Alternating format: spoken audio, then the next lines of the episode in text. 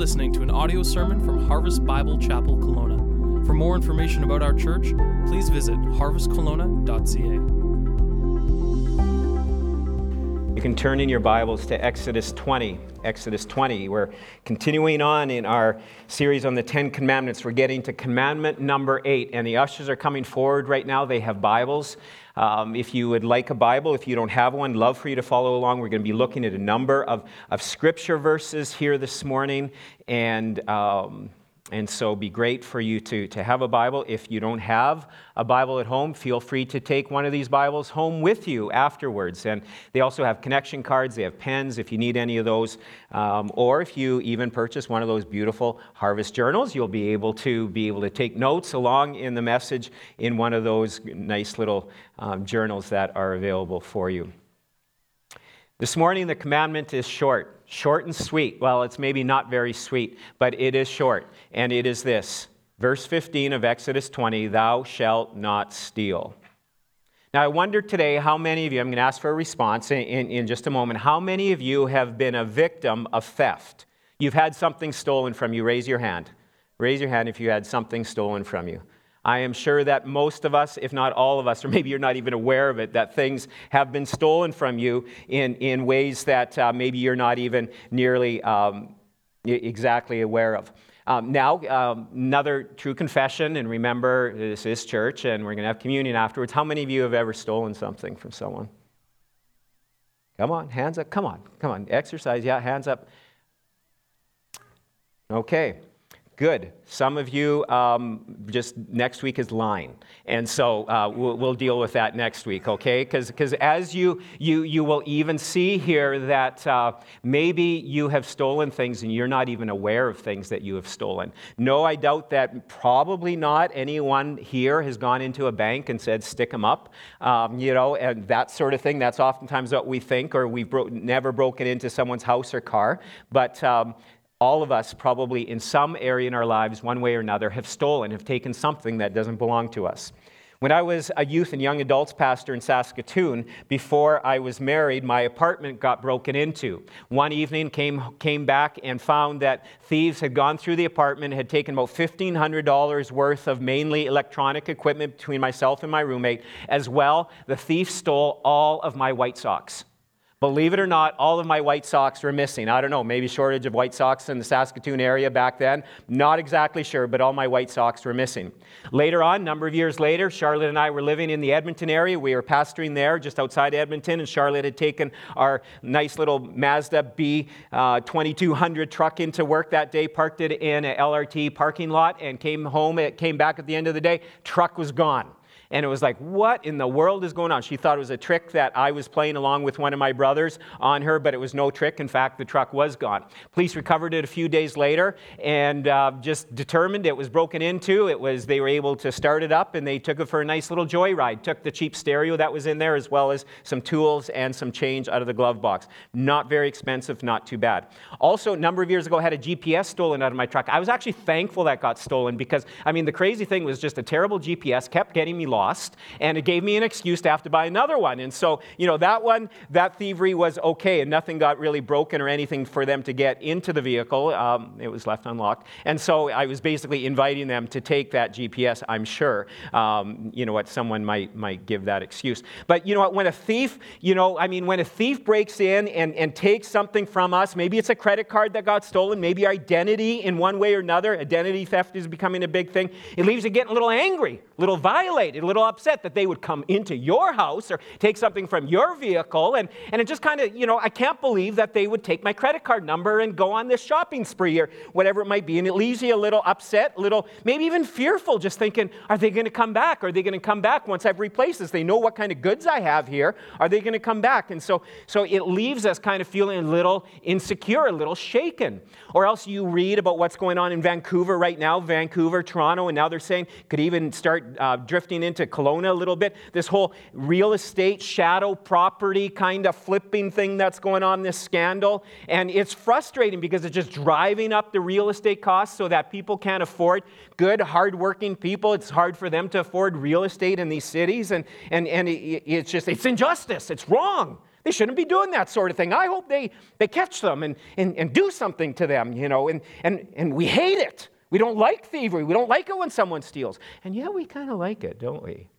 I mean, just think about it. Uh, we love movies that kind of are about the con man, you know, who, who or, or, or, the, the person in the movie who steals from the rich, gives to the poor, and, you know, of course, they're part of that, that poor crowd, you know. We like movies like Oceans 11 and 12 and 13, and we can't wait till 14 to come out. You know, or the Italian Job, or Fun with Dick and Jane, or Catch Me If You Can, and the list goes on. Actually, one of, one of the men in the church just said he's reading a book right now. Some seniors go in and, and hold up a, a, a bank. You know, I was like, okay, I guess they're not getting enough from pension, so they're going to start robbing banks. Al, don't get any ideas, please. You know, that wouldn't be a good thing. We need you here. You know, um, you know, but, but Robin Hood, you know, the prince of thieves, you know, the, that heroic outlaw who, who would steal from the rich and give to the poor, you know.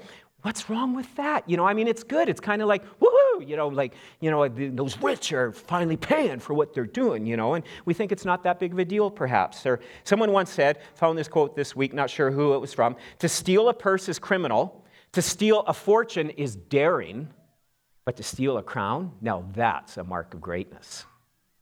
We have a tendency to see these kind of things, you know, we're upset about, you know, the, the, minor, you know, these, these things. But when it's something big, when it's a big organization, when it's the government, when it's something else, you know, like, whoa, you're able to, to get around there, you're able to do some thievery, that, that, that's a good thing.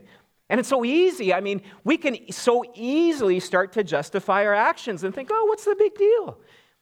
A number of years ago on Boxing Day, I would go with some friends and I would line up early, like 4, 4.30 in the morning. Sometimes it was like minus 35, minus, with a wind chill in the Edmonton area to get into Future Shop. That would open at 6 a.m. Join the throngs of people lined up outside of Future Shop to get those deals. And then, you know, as soon as they open the doors, it's like a mad rush to get in there. And so I was buying this electronic equipment and, you know, just, you know, these great deals. And when I got home, I thought, man, did I ever get a good deal? I'm looking at the bill.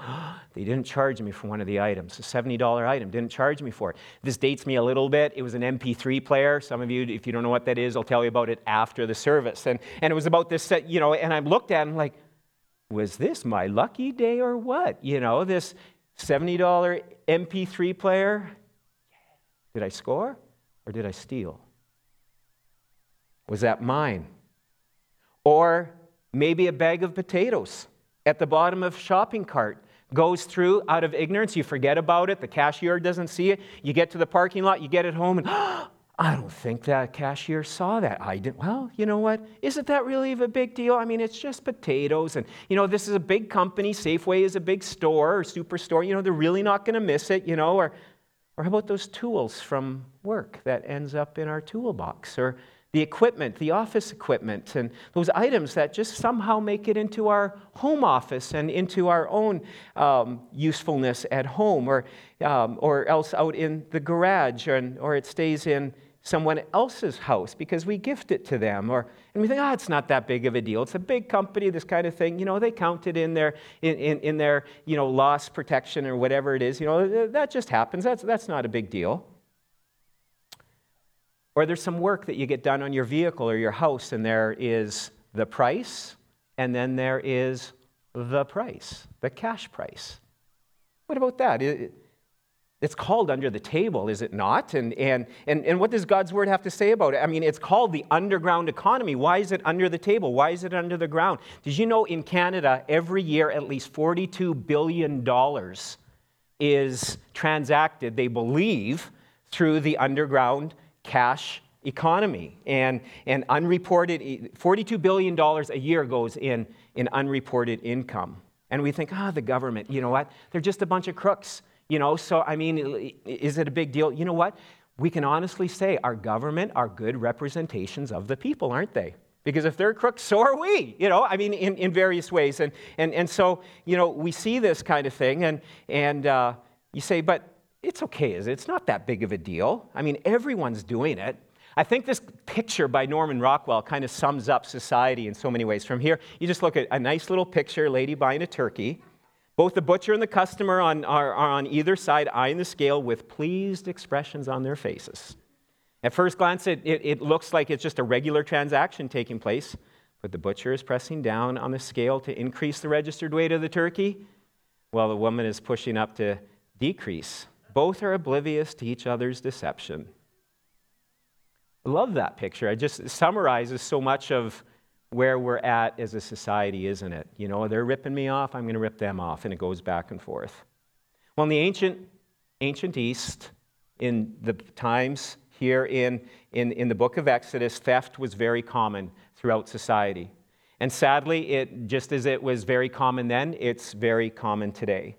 And here God is declaring in the Ten Commandments I want my people to live differently. I want my people to live according to a different standard. I want you to live according to the standard of the character of who God is, and that is honesty. It is of respecting others and, and, and their stuff, even if they have a lot of stuff and may not even miss that stuff. I want my people to live a different life. And so God says very clearly, He says in verse 15, Thou shalt not steal. And it's very direct, it's very brief, and He is basically saying here, Do not steal anything, nowhere, nothing, ever, don't. Stealing is, just in case you're looking for a definition, so, so we're clear, is taking or having in your possession something that doesn't belong to you. And part of the, the, the big reason why we don't do this is that it goes against the very nature of God. God's nature is one of giving the, and of honesty and of respect. God is a giver. John 3:16. I mean, pretty much anyone, if you're in church for very long, or even if you watch football games in the NFL, you'll see John 3:16. For God so loved the world that he what? He gave. God is a giver. He gave his, his son to this earth. In Romans 8 32, you might want to write down this one. Romans 8 32, he did not spare his own son, but gave him up for us all how will he not also with him graciously give us all things? God has given us his son, and he wants to give us more. He wants to bless us. Why circumvent the blessing of God to get things when God says, Trust me, I will take care of you. Trust me, I will give to you. Trust me, I will provide for you. Trust me, I'll meet your needs. God's word, He promises to meet our needs. He's not going to take care of our greeds, even though sometimes He, he gives us even those. I mean, we're able, we live in a very blessed world or very blessed country where we have so much at our disposal and we can be so thankful. But stealing is about basically putting us at the center of the universe, putting our needs above those of others. I'm first, my needs are important, and I'll take it if I need it, I deserve it, I can justify it, it's okay, everyone's doing it. But we see in the early church, we see that when people came to Christ, we see that when they understood the gospel and they understood the magnitude and the beauty of God and His love towards us in sending His Son, and they understood the work of the cross, that they became giving people. They became generous, not taking people, but giving. And Paul in Ephesians 4 28, he says, Let the thief no longer steal, but rather let him labor, doing honest work with his own hands, so that he may have something to share with anyone in need. The taker becomes a giver. The sign of the gospel, the sign that you are a believer in Christ, is you're not a taker, but you're a giver. That God has given to us, and so now we want to give back to others. Tim Keller wrote this. He says, You have not stopped being a thief, and he's biblically speaking here, when you have stopped taking. You have not stopped when you being a thief when you have stopped taking. You have stopped being a thief when you start giving. It's understanding that God is generous and that we are to be givers. Now, I doubt, certainly hope, anyways, that no one here is in the midst of, you know what, coming up with some scheme to, to break into someone's home or rob a bank or commit some kind of fraud. I really trust, believe that's not going on here. But I want to give to you some ways that we might be tempted to steal, ways that we might be tempted to, be, to become thieves. And, um, and so, what are some of those areas we might be tempted to steal? First of all, from our employers. And so, we're going to give you a number of items and then a junk drawer item as well in all of this. But first of all, tools, items, products from the office or whatever it might be that we take and put in our possession. We take it and, and we're not supposed to. Our boss would not approve of it. He would not agree with that. And, um, and so we can take those kind of items. Would you believe that a 60% of shoplifted items from retail kind of stores um, comes at the hands of employees? You believe that? 60%. I read this week, it was just so timely. I read this news article, came up in a news feed that, that I saw that this couple in the States had been, over the last number of years, had been stealing money from the grocery store where they worked. And uh, to the tune of it's an estimated $175,000 worth of stuff that they just, just false returns, taking things that didn't belong to them, you know, just, just, just they devised the scheme in this. The poor business owner had to take a loan in order to keep his store going because he couldn't figure out why he kept losing money. And it was just like, what's going on here? These people use that money, a portion of that money, to buy lottery tickets. And they won the lottery. And so they won like a million dollars, and their share was 250,000. And so, woo! And so there's this picture of them with their new truck that they purchased and all that. But guess what? They got found out. The thief eventually gets found out. And they got found out, and instead of enjoying this truck and their 250,000, they're going to be facing some time in prison. You say, oh, you know what? I would never steal from my boss. I mean, that is, I mean, I, people do it. I mean, they do it all the time. I see them, I hear about it, you know, all this. I would never steal from my boss. But you know what? We may not steal stuff, but we could steal time. You know what? It, it, again, we are stealing, we can steal the time that we are being paid to work. Now, generally, we are you know, kind of the average work day. I mean, sometimes people have weird jobs or different jobs where you don't keep the, the normal eight hour workday kind of thing. But generally, we are paid to work eight hours a day, right? You know, and generally they suggest that, you know what, to get eight hours of sleep a day is a good thing, you know, good balance. Work eight hours, sleep eight hours, you know, and, and, and that. But sometimes um, people kind of make that the same eight hours right? You know, they're basically sleeping at work. They're just taking it easy. It's not that big of a deal. You know, they're just sleeping through through the job. You know, or stealing time through through social media. Just you know what, boss says, hey, don't want you to be on social media throughout the day, but taking extended lunches or coffees, bending the rules, breaking it that way, taking personal calls, building a personal business while you are working for your boss's business, those kind of things are ways that we can steal from our employers. Like, okay, quit already. Okay, let, eh, oh, another thing, estimated average, again, what I found this week is that, that the average employee across the board, you say, I don't do that sort of thing, but the average, because there are those that do more than this, that an average of two hours a day are taken um, in this way through the workday. And so if you're being paid for eight hours, the average is people are only working six hours. And in Titus 2, 8 to 10, Bible, I mean, speaks into this. The Bible speaks into these areas of life. And it says, it's, he's speaking to servants and, and, and slaves. And he says, obey your masters, work for them, and stop stealing from them. Obey them. And why does he say? He goes on to say, so that they can see your witness for Christ. They see that you are different that you live differently, that you function differently at work. So you might say, okay, enough of the employee thing. I, I understand that. Not supposed to be stealing. Eh, what about we can steal, employers can steal from employees. When employers withhold money and don't pay adequately, it's theft. An agreement has been made, a contract has been signed, and if we don't pay, if we don't follow through, James 5 is very clear on that. Write down James 5, um, starting at verse 4. It says, Behold, the wages of the laborers who mowed your fields, which you kept back by fraud, are crying out against you, and cries out, and the cries of the harvesters have reached the ears of the Lord of hosts. The Lord takes note of this. He sees when this is taking place, and he says, Stop it.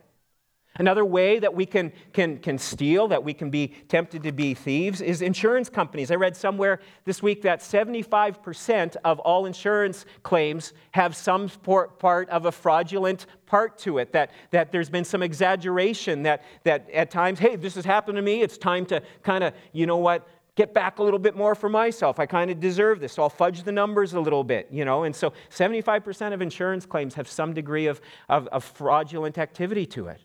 That's crazy. But we do it, and we can do it so easily, not even think much about it.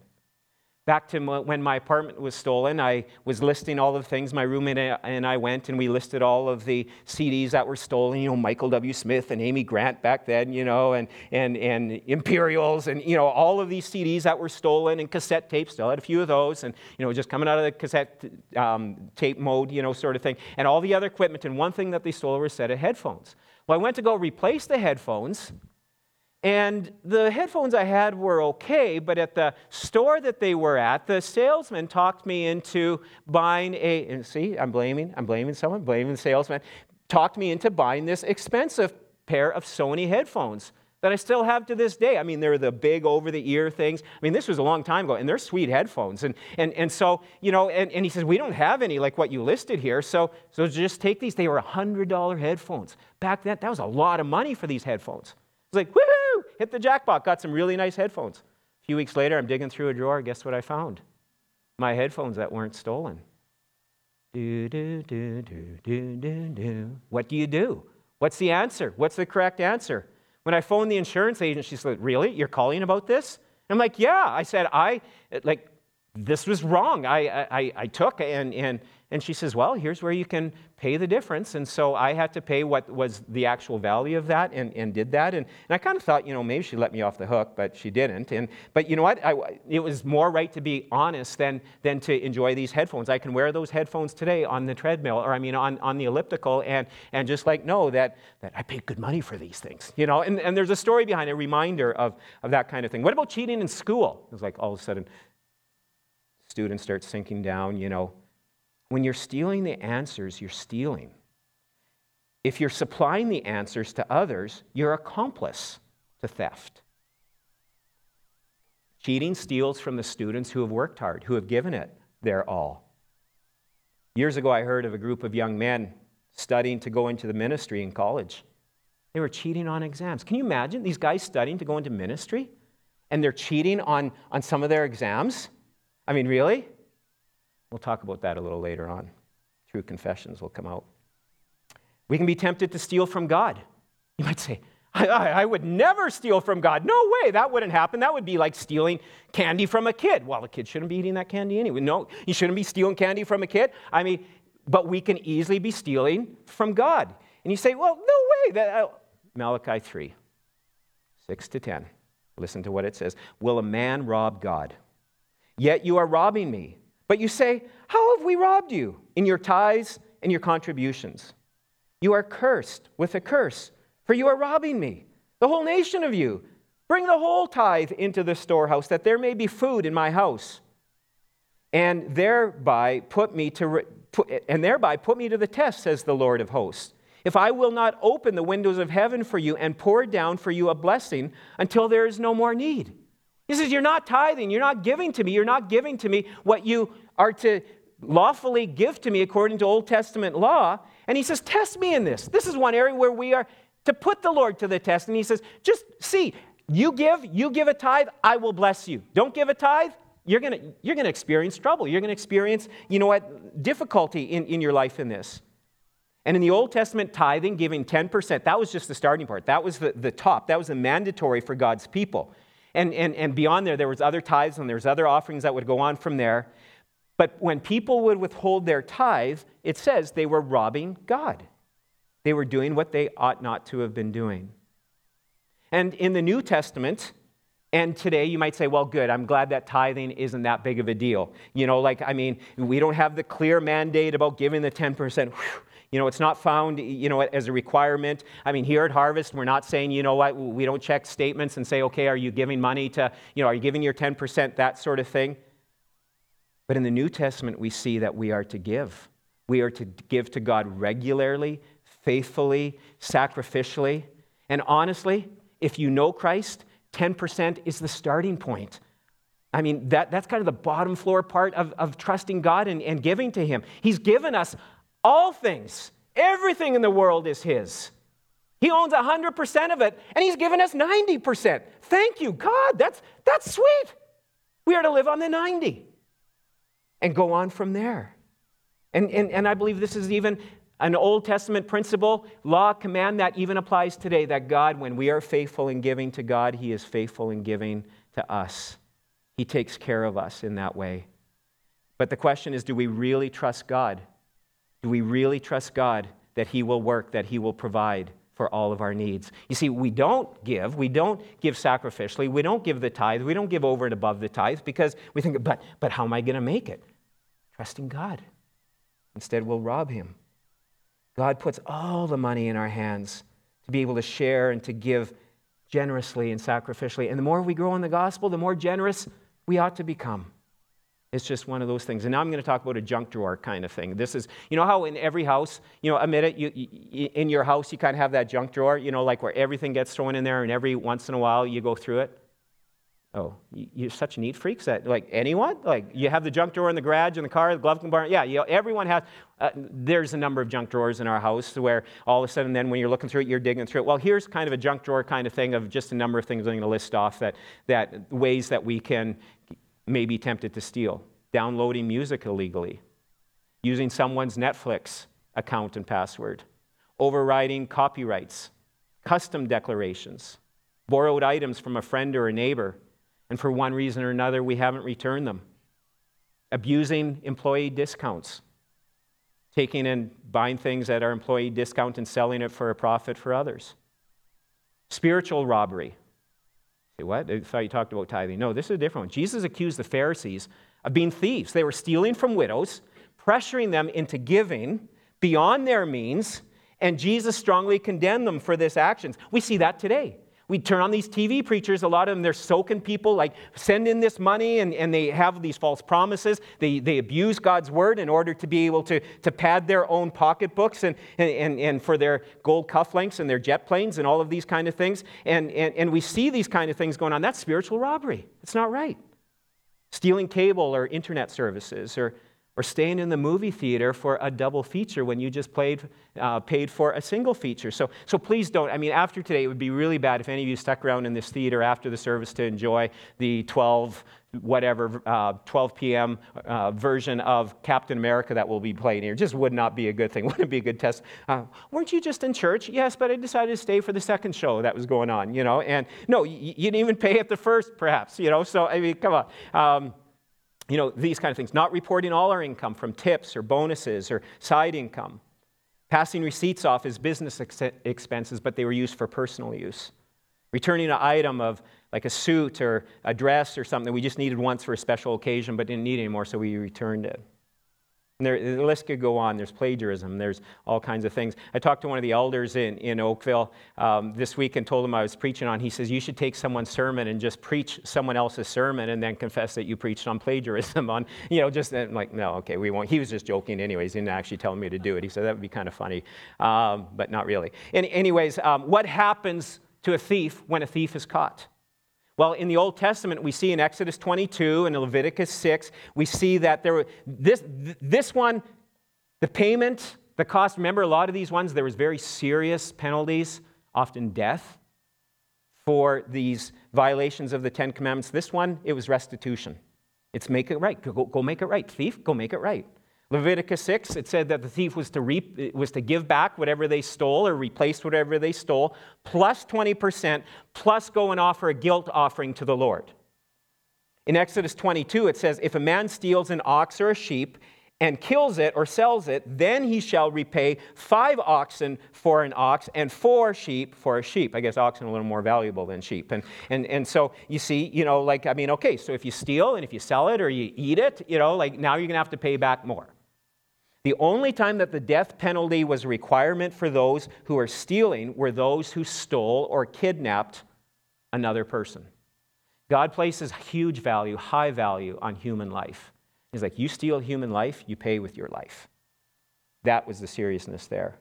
And we might say, you know, and, and, and we, we see this and, and we see this kind of repayment process. I mean, at times I wish that they had the same kind of restitution process, that the thief would pay back what they've, they've owed and then plus 20% and, and then go make things right with God. I mean, but now we have civil laws. And, and so we have these civil laws that we have today. And so we might start thinking, you know what, like, uh, okay, so stealing, you know what, we're not going to get caught. You know, it's little things. Is it that big of a deal?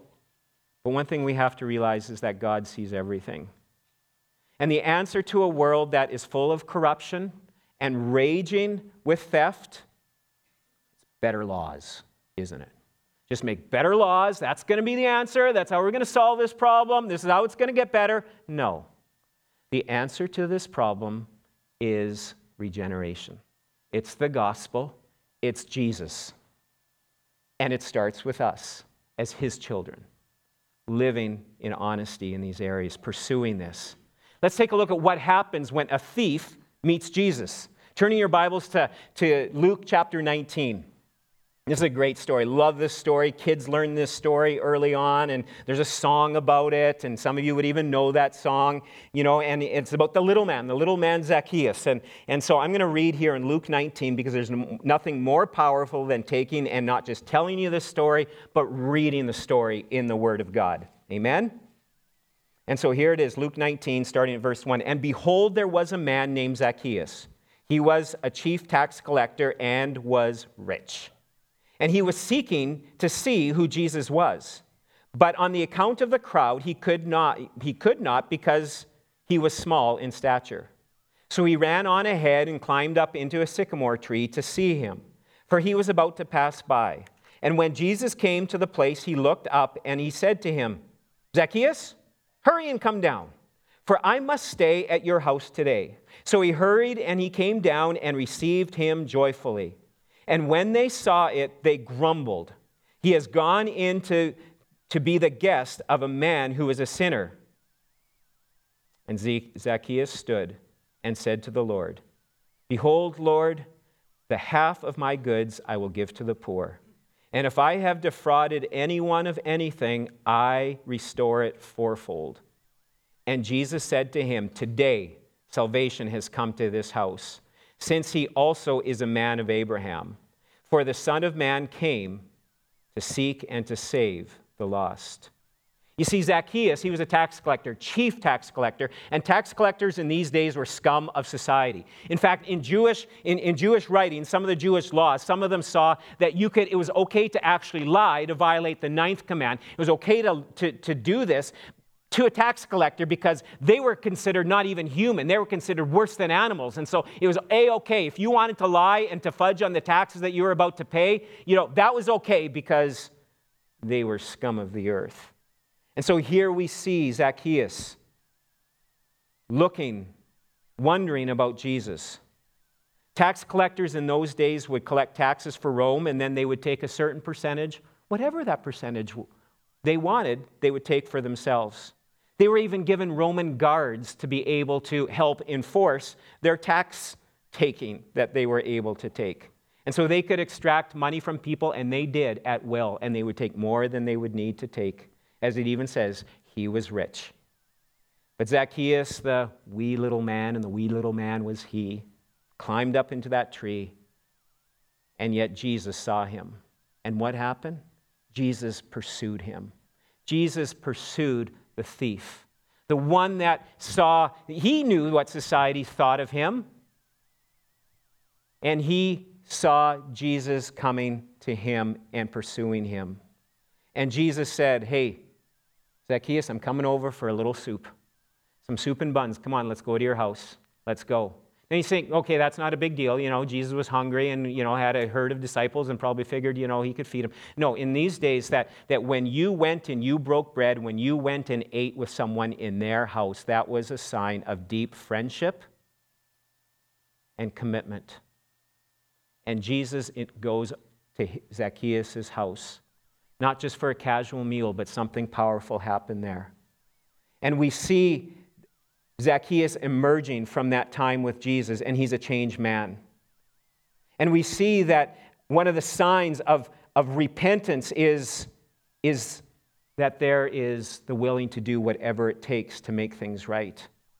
Here we see the heart of Jesus towards a thief. Jesus eats with him, and Zacchaeus' heart is changed. And the thief, once the taker, now is the giver. And he goes beyond what the, what the, the law required him to do. He, he gave half of what he had to the poor. And then he went, and instead of just giving, you know, like a fifth or so, I mean, he went in and he gave four times, fourfold that, the amount to people who he had defrauded. And he's doing it not because Jesus says, okay, Zacchaeus, if you really want to have a relationship with me, if you really want to be in, here's your penance, here's what you've got to do. It wasn't about earning his way, he already was accepted by Jesus, and this was the result of that acceptance. This was a result of his faith. The presence of Christ compelled Zacchaeus towards repentance, which led to him making restitution. Could you imagine in the days ahead? Like, I mean, this, this would be amazing if, you know, they would have had a little camera, you know, a little, little pocket phone or something like this recording what's going on because here's Zacchaeus with his, with his command of soldiers and, and coming up to a house and he, you know, knocking on the door and they're like, oh no, it's Zacchaeus. Hey, you were just here like three months ago. Why are you here again, scum? You know, and, and, and he says, no, here, I've taken from you. And here's four times what I took from you. My records show this is what I took. Here's four times. I'm sorry jaw drop. What is going on? Zacchaeus, what happened to you? It's Jesus. It's Jesus. He changed me. He's changing me. And, and, and now I was a taker, and now I just want to give. After all, what he's done, and Jesus hadn't even gone to the cross yet, but Jesus came to him and accepted him and loved him. And Jesus does that for us all who call on the name of the Lord. Jesus is pursuing everyone. But are we listening? Are we watching? Are we receiving from Him? You see, real, true repentance leads to godly grief, which leads to action. It's Jesus who looks at the face of the prostitute and he looks at her and he says, We're not doing this anymore. He looks to the one who is sexually immoral and he says, Go, you are forgiven, but but we're going to change. We're not going to keep doing this. He eats with the tax collector. And he looks at Zacchaeus and he says, You don't need to do this anymore. I've given to you. Be a giver. Money no longer had a hold on him. And when a thief meets Jesus, he is willing to do whatever it would take to make it right. The same today. That college student I was talking about, those college students cheating on exams, if you haven't guessed it already, it was me. And it was a number of years later. I justified it one way or another, just didn't think it was that big of a deal. There was a bunch of us doing it. And, but it was a number of years later, I was already a youth and young adult pastor, and, and God was really working in my life. And, and this was probably three years after graduation. And God so deeply convicted me that I needed to make it right. I asked him to forgive me, and I know that he forgave me of it, but now it was time to make restitution to make it right. And for some reason, in, in that occasion, God was like, I'm not going to let go of this. And I believe that at that point in my life, in my early 20s, I came to a crossroad of either saying yes to God or saying no and just saying, I'll keep faking it. I'll just go through the motions. I can do that.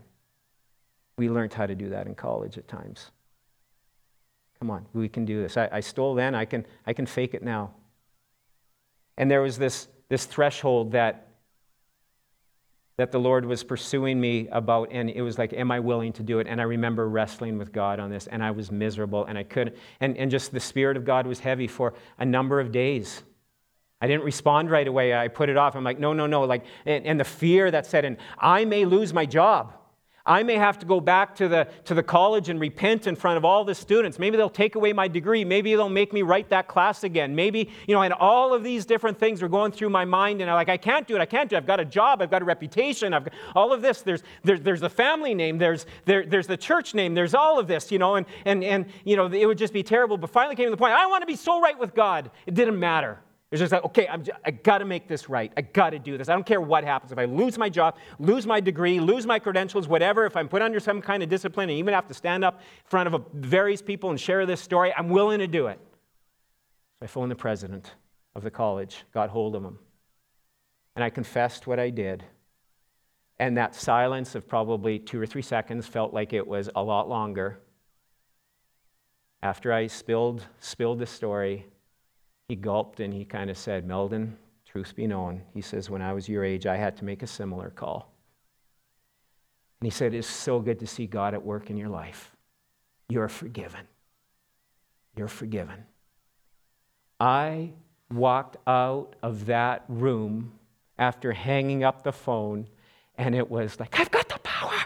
Yes, yes. There was this, this joy, this freedom. I was a little fearful about sharing this story, you know, like, okay, your pastor's a, a, a cheat, you know, and now I share the story with you folks, you know, and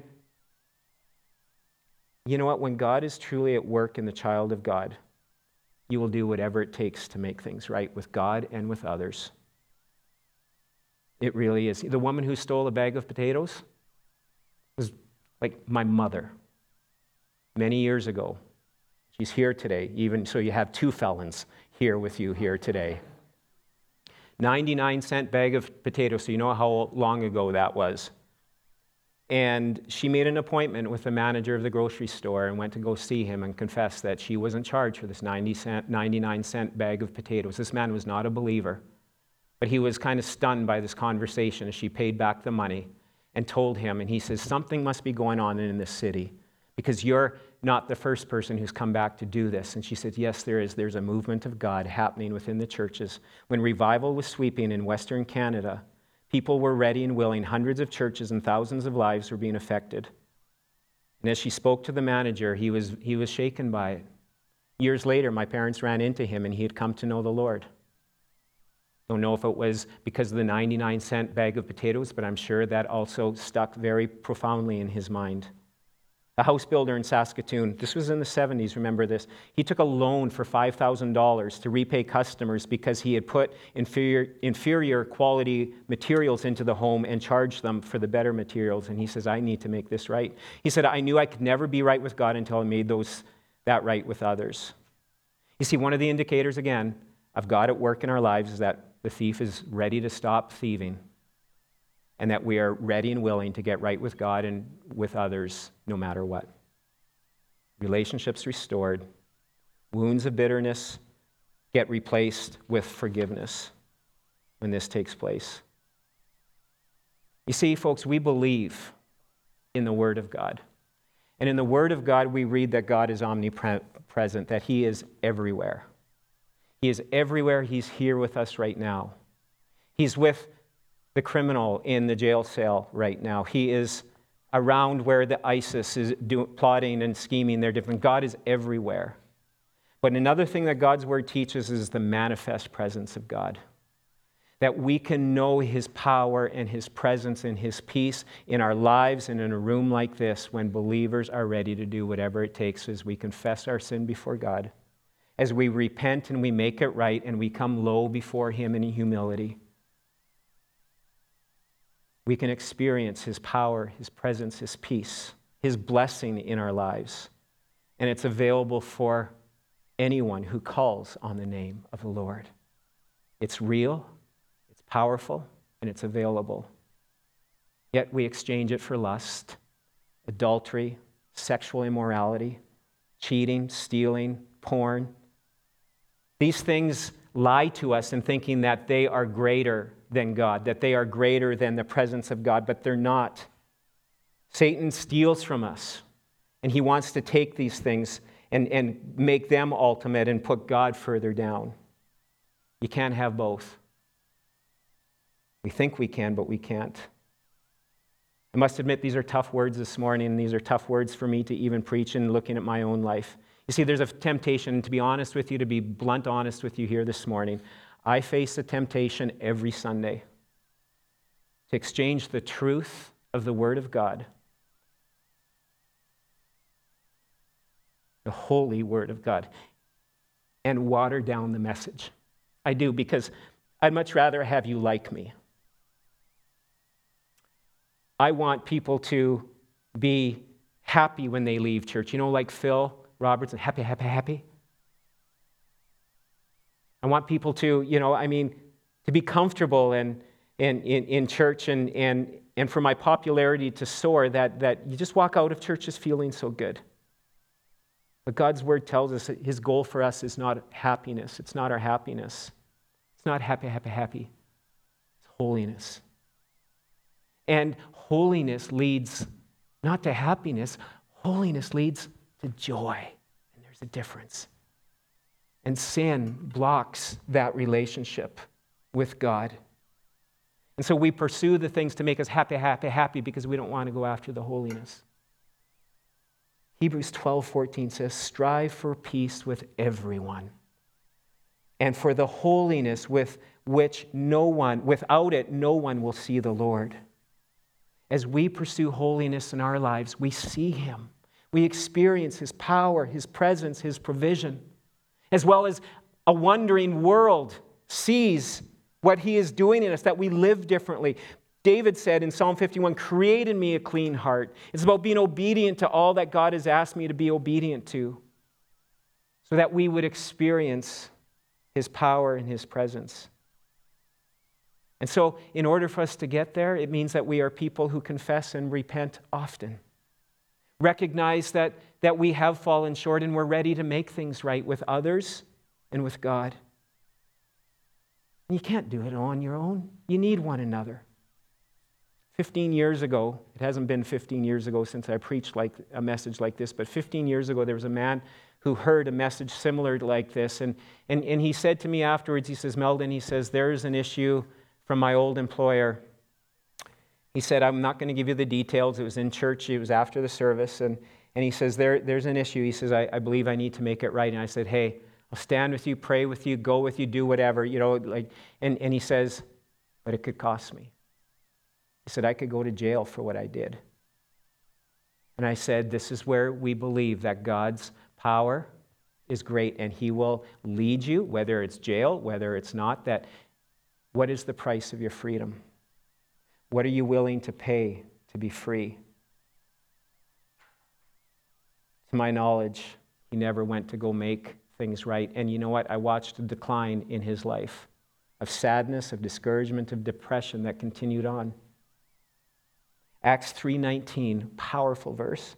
Repent therefore and turn back that your sins may be blotted out, that times of refreshing may come from the presence of the Lord. Let's pray together. Lord, we come to you now and we,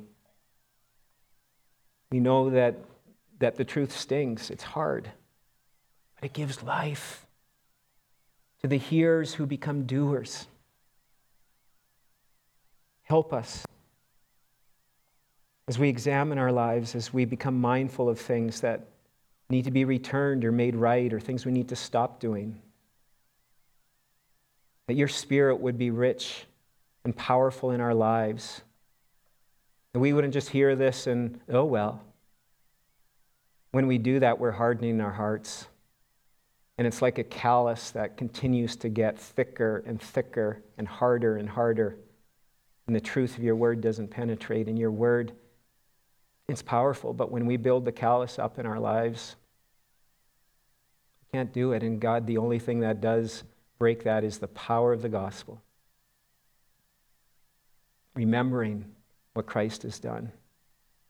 Keeping your heads bowed, we're going to spend some time in prayer, reflection, some worship. We're going to celebrate communion. And just as your heads bowed, just, just think about this for a moment. Isn't it fitting that Jesus died? between two thieves. They were both guilty of breaking the eighth commandment, as I'm pretty sure all of us in this room have done so in our lives at least once. One of those thieves went to heaven, one went to hell. You see, it's not the confession of our sin that gives eternal life, it's looking to Jesus who died for us in our place putting our trust in Him. And as we look to Jesus and we see His glory and we see His beauty and His forgiveness and His grace towards us, He enables us to be able to live the life that we can't live on our own, to make restitution, to ask for forgiveness. And His manifest presence goes with us